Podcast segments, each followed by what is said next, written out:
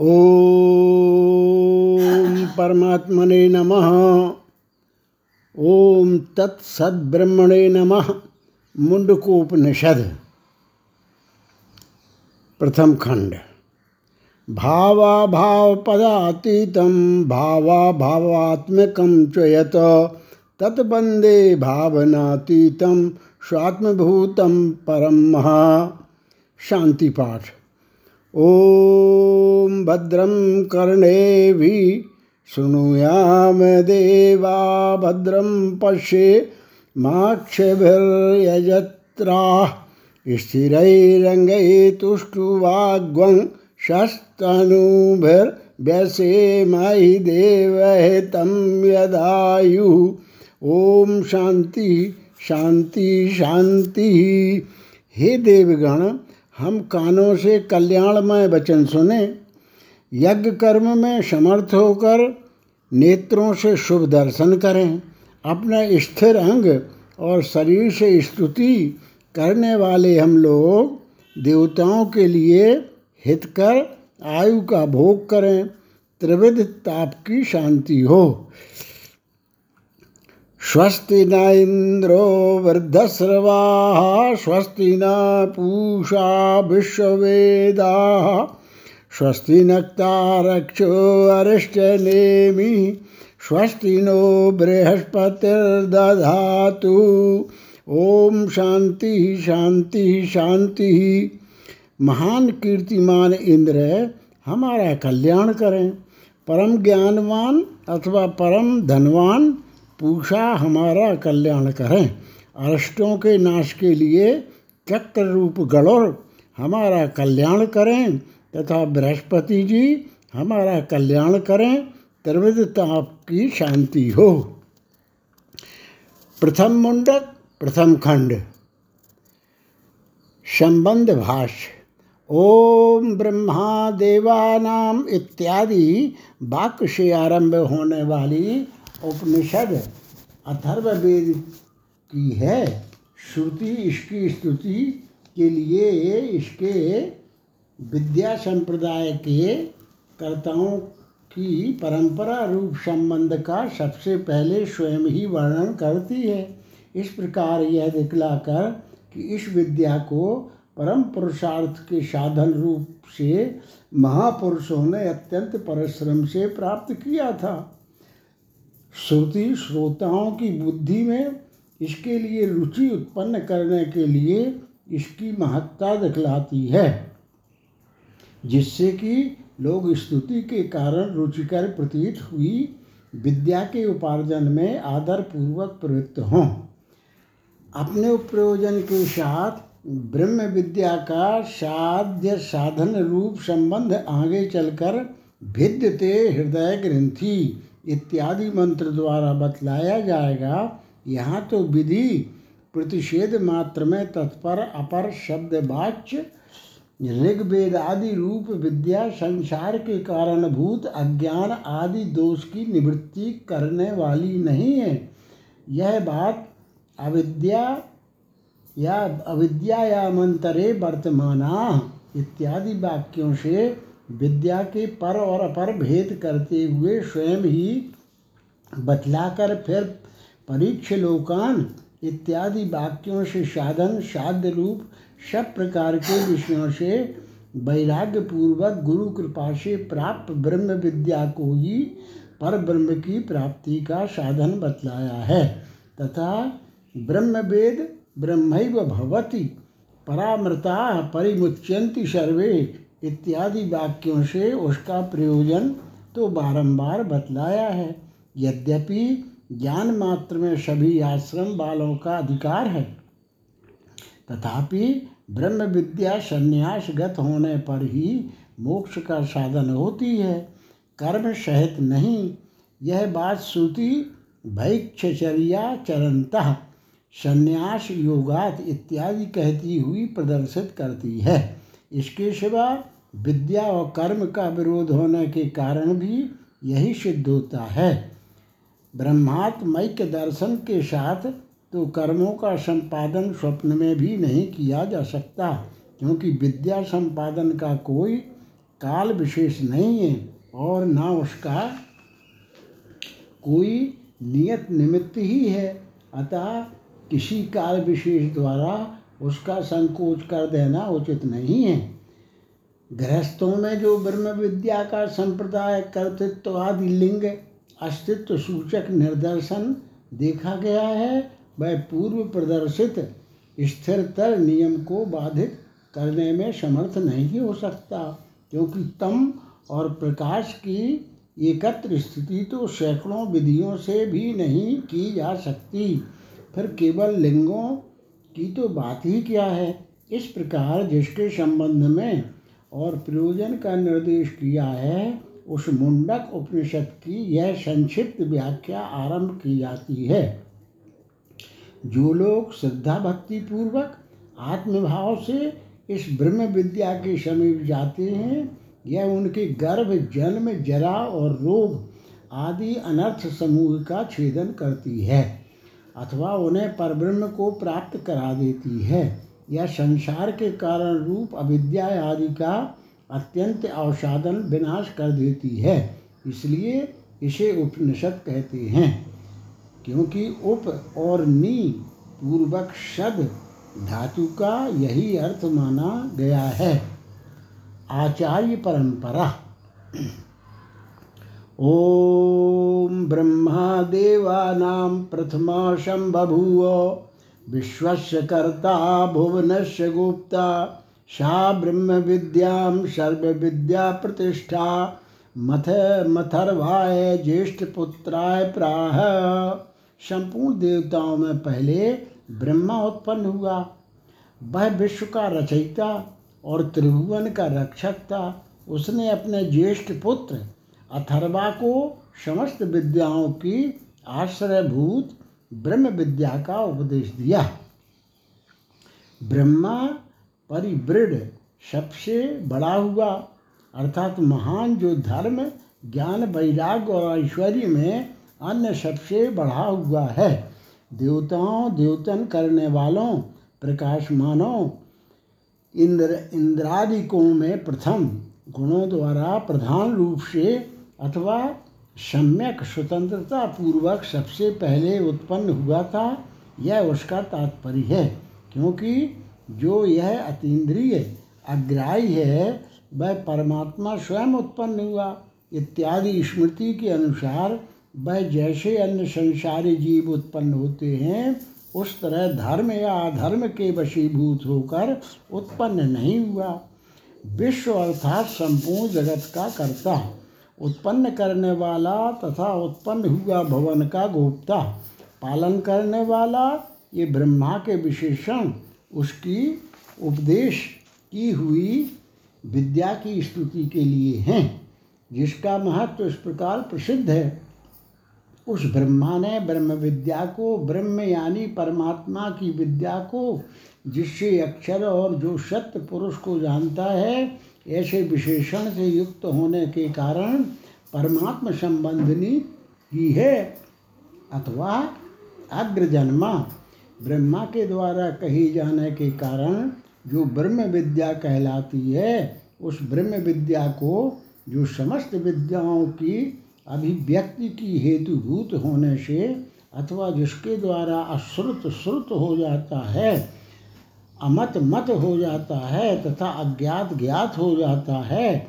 इस श्रुति के अनुसार इसी से सर्व विद्या वेद वस्तु का ज्ञान होता है। इसलिए जो सर्व विद्या प्रतिष्ठा, यानी संपूर्ण विद्याओं की आश्रय भूता है, अपने ज्येष्ठ पुत्र अथर्वा से कहा, यहाँ सर्व विद्या प्रतिष्ठिताम इस पद से विद्या की स्तुति करते हैं। जो ज्येष्ठ सबसे बड़ा पुत्र हो, उसे ज्येष्ठ पुत्र कहते हैं। ब्रह्मा की सृष्टि के अनेकों प्रकारों में किसी एक सृष्टि प्रकार के आदि में सबसे पहले अथर्वा को ही उत्पन्न किया गया था। इसलिए वह ज्येष्ठ है। उस ज्येष्ठ पुत्र से कहा अथर्वणे याम प्रवदेत ब्रह्मा अथर्वातां पुरोवाचाङ्गिरे ब्रह्म विद्यां स भारद्वाजाय सत्यवहाय प्राह भारद्वाजोंगिरसे परावराम अथर्वा को ब्रह्मा ने जिसका उपदेश किया था, वह ब्रह्म विद्या पूर्व काल में अथर्वा ने अंगी को सिखाई। अंगी ने उसे भरद्वाज के पुत्र सत्यवह से कहा तथा भरद्वाज पुत्र सत्यवह ने इस प्रकार श्रेष्ठ से कनिष्ठ को प्राप्त होती हुई वह विद्या अंगिरा से कही। जिस ब्रह्म विद्या को ब्रह्मा ने अथर्वा से कहा था, ब्रह्मा से प्राप्त हुई उसी ब्रह्म विद्या को पूर्व काल में अथर्वा ने अंगी से यानी अंगीर नामक मुनि से कहा। फिर उस अंगीर मुनि ने उसे भारद्वाज सत्यभय से यानी भरद्वाज गोत्र में उत्पन्न हुए सत्यवह नामक मुनि से कहा। तथा भारद्वाज ने अपने शिष्य अथवा पुत्र आंगिरा से वह परावरा पर उत्कृष्ट से अवर कनिष्ठ को प्राप्त हुई, अथवा पर और अवर सब विद्याओं के विषयों की व्याप्ति के कारण परावरा कही जाने वाली वह विद्या अंगिरा से कही। इस प्रकार परावराम इस कर्म पद का पूर्वोक्त प्राय क्रिया से संबंध है। शौनक की गुरु गुरुपति और प्रश्न शौनको हा वै महाशालोंगिरसम विधि बदु बदुप्रसन्न पपृक्ष कस्मिन्नु भगवो विज्ञाते सर्वविदम विज्ञातम भवतीति शौनक नामक प्रसिद्ध महागृहस्थ ने अंगिरा के पास विधि पूर्वक जाकर पूछा, भगवान, किसके जान लिए जाने पर यह सब कुछ जान लिया जाता है? महाशाल महाग्रस्त सौनक सुनक के पुत्र ने भरद्वाज के शिष्य आचार्य अंगिरा के पास विधिवत अर्थात शास्त्रानुसार जाकर पूछा, शौनक और अंगिरा के संबंध से पश्चात विधिवत विशेषण मिलने से यह जाना जाता है कि इनसे पूर्व आचार्यों में गुरु सदन कोई नियम नहीं था, अतः इसकी मर्यादा निर्दिष्ट करने के लिए अथवा मध्य दीप का न्याय के लिए। देरी पर दीपक रखने से उसका प्रकाश भीतर बाहर दोनों ओर पड़ता है, इसी को मध्य दीपिका या देहली दीप न्याय कहते हैं। अतः यदि यह कथन इस न्याय से ही हो तो यह समझना चाहिए कि गुरूप सदन विधि इससे पूर्व भी थी और उससे पीछे हम लोगों के लिए भी आवश्यक है।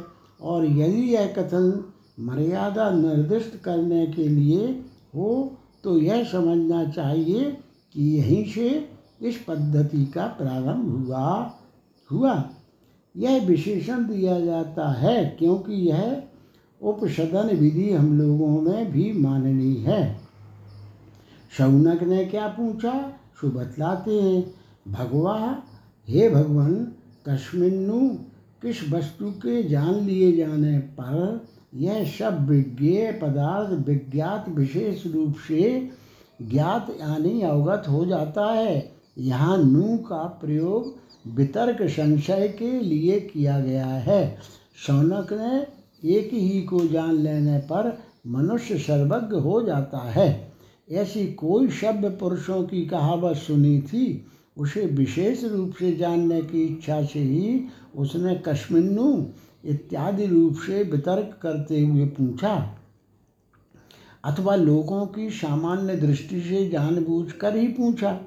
लोक में स्वर्णादि खंडों के ऐसे भेद हैं जो सुवर्ण रूप होने के कारण लौकिक पुरुषों द्वारा स्वर्ण दृष्टि से उनकी एकता का ज्ञान होने पर जान लिए जाते हैं। इसी प्रकार प्रश्न होता है कि संपूर्ण जगत भेद का वह एक कारण कौन सा है, जिस एक के ही जान लिए जाने पर वह सब कुछ जान लिया जाता है। शंका, जिस वस्तु का ज्ञान नहीं होता, उसके विषय में कश्मिन किसको? क्योंकि किस या कौन सर्वनाम का प्रयोग वही होता है, जहाँ अनेकों की सत्ता स्वीकार कर उनमें से किसी एक का निश्चय करना होता है। इस प्रकार प्रश्न करना तो बन नहीं सकता। उस समय तो क्या वह है? ऐसा प्रश्न ही उचित है। फिर उसका अस्तित्व सिद्ध हो जाने पर ही कश्मिन ऐसा प्रश्न हो सकता है, जैसा कि अनेक आधारों का ज्ञान होने पर किसमें रखा जाए, ऐसा प्रश्न किया जाता है। समाधान, ऐसा मत कहो, क्योंकि तुम्हारे कथनानुसार प्रश्न करने से अक्षरों की अधिकता होती है। और अधिक आयास का भय रहता है। अतः किस एक के ही जान लेने पर मनुष्य सर्वज्ञ हो जाता है, ऐसा प्रश्न बन सकता है। अंगिरा का उत्तर, विद्या दो प्रकार की है। तस्मय होवाच द्वे विद्ये वेदितव्य, इति हा इसम यद ब्रह्म विदो बदंती परा चैवा परा च। उस उससे उसने कहा ब्रह्म वेदताओं ने कहा है कि दो विद्याएँ जानने योग्य हैं, एक परा और दूसरी अपरा। उस सौनक से अंगिरा ने कहा, क्या कहा? सो बतलाते हैं, दो विद्याएँ वेदितव्य अर्थात जानने योग्य हैं। ऐसा जो ब्रह्मविद वेद के अर्थ को जानने वाले परमार्थदर्शी हैं, वे कहते हैं, वे दो विद्याएँ कौन सी हैं? इस पर कहते हैं परा अर्थात परमात्म विद्या और अपरा धर्म, अधर्म के साधन और उनके फल से संबंध रखने वाली विद्या। शंका, शौनक ने तो यह पूछा था कि किसको जान लेने पर पुरुष सर्वज्ञ हो जाता है? उसके उत्तर में जो कहना चाहिए था, उसकी जगह दो विद्याएँ आदि बातों से, बातों तो अंगिरा ने बिना पूछे ही कहीं समाधान। यह कोई दोष नहीं है, क्योंकि उत्तर तो क्रम की अपेक्षा रखता है अपरा विद्या तो अविद्या ही है। अतः उसका निराकरण किया जाना चाहिए। उसके विषय में जान लेने पर तो तत्वता कुछ भी नहीं जाना जाता, क्योंकि यह नियम है कि पहले पूर्व पक्ष का खंडन कर पीछे सिद्धांत कहा जाता है। परा और अपरा विद्या का स्वरूप तत्रापरा ऋग्वेदो यजुर्वेदा शाम वेदो अर्थर्वेदा शिक्षा कल्पो व्याकरणम निरुक्तम छंदो ज्योतिषमिति अथ परा यया तदक्षर मधि गम्यते उनमें ऋग्वेद, यजुर्वेद, सामवेद, अथर्ववेद, शिक्षाकल्प, व्याकरण, निरुक्त छंद और ज्योतिष यह अपरा है, तथा जिससे उस अक्षर परमात्मा का ज्ञान होता है, वह परा है। उसमें अपरा विद्या कौन सी है? जो बतलाते हैं कि ऋग्वेद, यजुर्वेद, सामवेद और अथर्ववेद, ये चार वेद तथा शिक्षा, कल्प, व्याकरण, निरुक्त, छंद और ज्योतिष, ये छह वेदांग अपरा विद्या कहे जाते हैं। अब यह परा विद्या बतलाई जाती है, जिससे आगे छठे मंत्र में कहे जाने वाले विशेषणों से युक्त उस अक्षर का अधिगम अर्थात प्राप्ति होती है, क्योंकि अधिपूर्वक गम धातु प्राय प्राप्ति अर्थ में प्रयुक्त होती है, तथा परमात्मा की प्राप्ति और उससे ज्ञान के अर्थ में कोई भेद भी नहीं है, क्योंकि अविद्या की निवृत्ति ही परमात्मा की प्राप्ति है। इससे भिन्न कोई अन्य वस्तु नहीं है। शंका तत्व वह ब्रह्म विद्या ऋग्वेद आदि से भाई है। अतः वह परा विद्या अथवा मोक्ष की साधन भूता किस प्रकार हो सकती है? स्मृतियाँ तो कहती हैं कि जो वेद बाह्य स्मृतियाँ और जो कोई कुदृष्टियाँ, कुविचार हैं वे परलोक में निष्फल और नरक की साधना मानी गई हैं। अतः कुदृष्टि होने से, निष्फल होने के कारण वह ग्राह्य नहीं हो सकती। तथा इससे उपनिषद भी ऋग्वेदादि से बाह्य माने जाएँगे और यदि इन्हें ऋग्वेदादि में ही माना जाएगा तो अतपरा आदि वाक्य से जो पराविद्या को पृथक बतलाया गया है, वह व्यर्थ हो जाएगा। समाधान। ऐसी बात नहीं है, क्योंकि पराविद्या से वेद विषय ज्ञान बतलाना अभीष्ट है। यहाँ प्रधानता से यही बतलाना इष्ट है कि उपनिषेध निषेध वेद, अक्षर विषयक विज्ञान ही पराविद्या है। उपनिषद की शब्द राशि नहीं, और वेद शब्द से सर्वत्र शब्द राशि ही कही जाती है। शब्द समूह का ज्ञान हो जाने पर भी गुरु, गुरुपशति आदि रूप प्रत्यांतर तथा वैराग्य के बिना अक्षर ब्रह्म का ज्ञान नहीं हो सकता। इसलिए ब्रह्म विद्या का पृथककरण और वह परा विद्या है, ऐसा कहा गया है।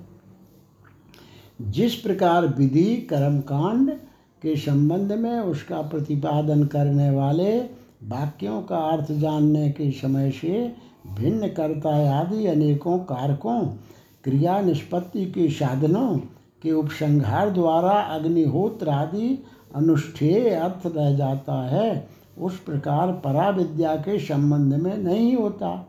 इसका कार्य तो वाक्यार्थ ज्ञान के समकाल में ही समाप्त हो जाता है, क्योंकि केवल शब्दों के योग से प्रकाशित होने वाले अर्थ ज्ञान में स्थित कर देने से भिन्न इसका और कोई प्रयोजन नहीं है। अतः यहाँ तदृश्यम इत्यादि विशेषणों से विशेषित अक्षर ब्रह्म का निर्देश करते हुए उस परा विद्या को विशेषित करते हैं। आगे जो कुछ कहना है, उसे अपनी बुद्धि में बिठाकर यत तद इत्यादि वाक्य से उसका सिद्ध वस्तु के समान उल्लेख करते हैं। पराविद्या प्रदर्शन। यदृश्य दृश्यम ग्राह्य मगोत्रम वर्ण वर्णम चक्षुश्रोत्रम तत्पाणिपादम नित्यम विभुम सर्वगतम सुसूक्ष्म तदव्ययम यद भूतयोनिम परिपश्यन्ति धीरा। वह जो अदृश्य, अग्राह्य, अगोत्र, अवर्ण और चक्षु श्रोत्रादिहीन है इसी प्रकार अपाणिपाद नित्य विभू सर्वगत अत्यंत सूक्ष्म और अव्यय है तथा जो संपूर्ण भूतों का कारण है, उसे विवेकी लोग सब ओर देखते हैं।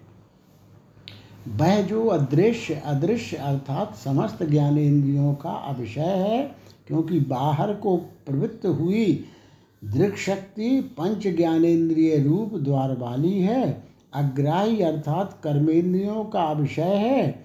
अगोत्र, गोत्र, अन्वय अथवा मूल, ये किसी अन्य अर्थ के वाचक नहीं है, अर्थात इसका एक ही अर्थ है। अतः अगोत्र यानी अन्वय है, क्योंकि उस अक्षर अक्षर ब्रह्म का कोई मूल नहीं है, जिससे वह अन्वित हो, जिस, जिनका वर्णन किया जाए वे स्थूलत्वादि या शुक्लत्वादि द्रव्य के धर्म ही वर्ण हैं। वे वर्ण जिसमें विद्यमान नहीं है वह अक्षर अवर्ण है। अचक्षु, श्रोत्र, चक्षु नेत्रेंद्रिय और श्रोत कर्णेंद्रिय ये संपूर्ण प्राणियों की रूप और शब्द की गृहित करने वाली इंद्रियाएँ हैं। वे जिसमें नहीं हैं, उसे ही अचक्षु श्रोत्र कहते हैं। यह सर्वज्ञ सर्ववित। इस श्रुति में पुरुष के लिए चेतना चेतना तत्व चेतनावत्त विशेषण दिया गया है। अतः अन्य संसारी जीवों के समान उसके लिए भी चक्षु श्रोत्रादि इंद्रियों से अर्थ साधकत्व प्राप्त होता है।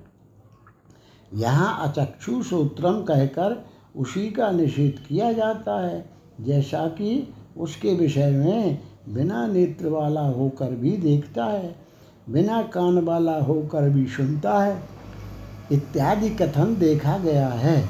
यही नहीं, वह अपाणिपाद और कर्मेंद्रियों से भी रहे थे, क्योंकि इस प्रकार यह वह अग्राही और अग्राहक भी है।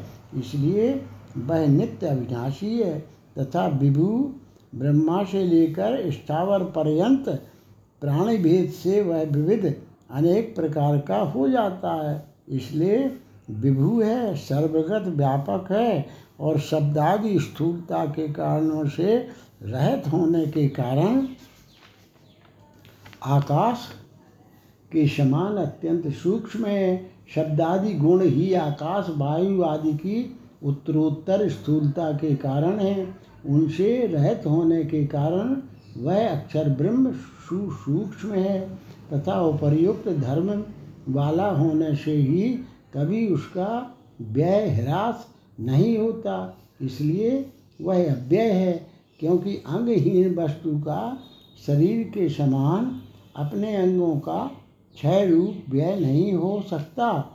न राजा के समान कोष क्षय रूप व्यय ही संभव है और न निर्गुण तथा सर्वात्मक होने के कारण उसका गुण क्षय द्वारा ही व्यय हो सकता है।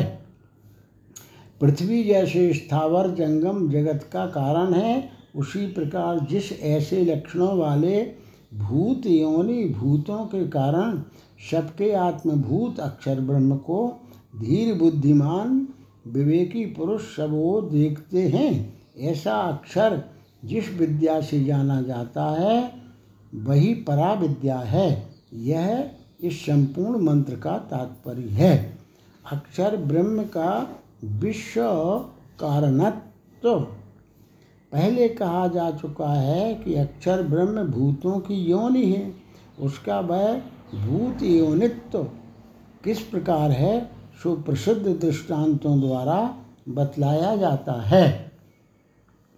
यथोर्णनाभिसृते गृह्यते च यथा पृथिव्यामोषधया सम्भवन्ति। यथा सता पुरुषात् केशलोमानि तथाक्षरात् संभवती है विश्वम।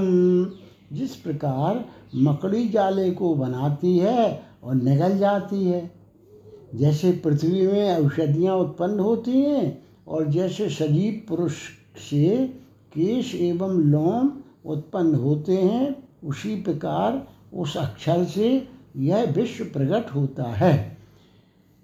जिस प्रकार लोक में प्रसिद्ध है कि ऊर्ण नाभि मकड़ी किसी अन्य उपकरण की अपेक्षा ना कर स्वयं ही अपने शरीर से अभिन्न तंतुओं को रचती अर्थात उन्हें बाहर फैलाती है और फिर उन्हीं को गृहित भी कर लेती है। यानी अपने शरीर से अभिन्न कर देती है, तथा जैसे पृथ्वी में ब्रीह, यव इत्यादि से लेकर वृक्ष पर्यंत समस्त औषधियाँ उससे अभिन्न ही उत्पन्न होती हैं। और जैसे शत विद्यमान अर्थात जीवित पुरुष से उससे विलक्षण केश और लोम उत्पन्न होते हैं। जैसे कि ये दृष्टांत है, उसी प्रकार इस संसार मंडल में इससे विभिन्न और समान लक्षणों वाला यह विश्व समस्त जगत किसी अन्य निमित्त की अपेक्षा न करने वाले उस उपर्युक्त लक्षण विशिष्ट अक्षर से ही उत्पन्न होता है। ये अनेक दृष्टांत केवल विषय को सरलता से समझने के लिए ही लिए गए हैं। सृष्टि क्रम ब्रह्मा से उत्पन्न होने वाला जो जगत है, वह इस क्रम से उत्पन्न होता है। बेरों की मुट्ठी फेंक देने से के समान एक साथ उत्पन्न नहीं होता। इस प्रकार उस क्रम के नियम को बतलाने की इच्छा वाले इस मंत्र का आरंभ किया जाता है। तपसा चीयते ब्रह्म ततो जायते अन्नात् प्राणो मन सत्यम लोका कर्म शुचामृतम ज्ञान रूप तप के द्वारा ब्रह्म कुछ उपचय स्थूलता को प्राप्त हो जाता है। उसी से अन्न उत्पन्न होता है। फिर अन्न से क्रमशः प्राण, मन सत्य लोक, कर्म और कर्म से अमृत संज्ञक कर्म फल उत्पन्न होता है। उत्पत्ति विधि का ज्ञाता होने के कारण तप अर्थात ज्ञान से भूतों का कारण रूप अक्षर ब्रह्म उपचित होता है। अर्थात इस जगत को उत्पन्न करने की इच्छा करते हुए वह कुछ स्थूलता को प्राप्त हो जाता है।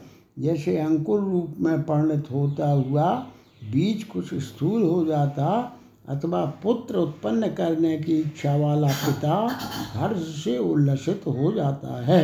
इसी प्रकार सर्वज्ञ होने के कारण सृष्टि, स्थिति और संहार शक्ति की विज्ञानवत्ता से वृद्धि को प्राप्त हुए उस ब्रह्म से अन्न जो खाया यानी भोजन किया जाए, उसे अन्न कहते हैं।